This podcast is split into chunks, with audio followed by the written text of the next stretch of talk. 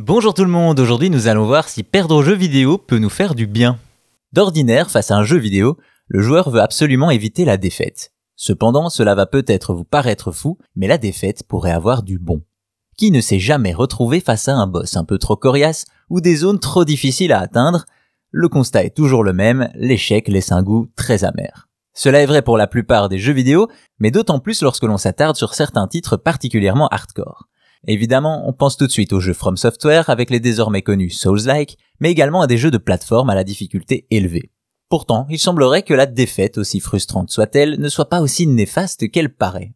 Au-delà de ça même, puisque les joueurs aimeraient perdre sans le savoir. Vous connaissez certainement ce vieil adage, perdre c'est apprendre, qui est en fait plutôt précis, en effet, à la fin des années 60, Benjamin Bloom, un psychologue américain spécialisé dans la pédagogie, met au point une stratégie appelée le Mastery Learning. Ce principe repose sur un cycle simple, enseignement, pratique, feedback. Un cycle qui s'applique particulièrement aux jeux les plus durs. En effet, cela permet un équilibre qui oblige les développeurs à se montrer exigeants avec le joueur tout en gardant sa motivation et ce, même en cas de défaite.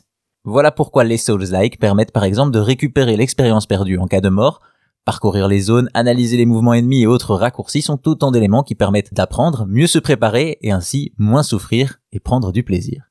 Aussi, dans la même idée, un game designer appelé Jesper Joule s'est penché sur la question de la défaite avec un livre bien nommé L'art de l'échec. Dans celui-ci, il parle de ce qu'il appelle le paradoxe de l'échec qui veut que la défaite pousse le joueur à revenir. À cela s'ajoute également le système de récompense et de satisfaction de notre cerveau. Le plaisir de finir un jeu difficile n'est pas le même qu'avec une expérience sans challenge. Quoi qu'il en soit, les Souls-like et autres die and retry ont de beaux jours devant eux, puisqu'apparemment pour se dépasser, les gamers aiment quand ça fait mal.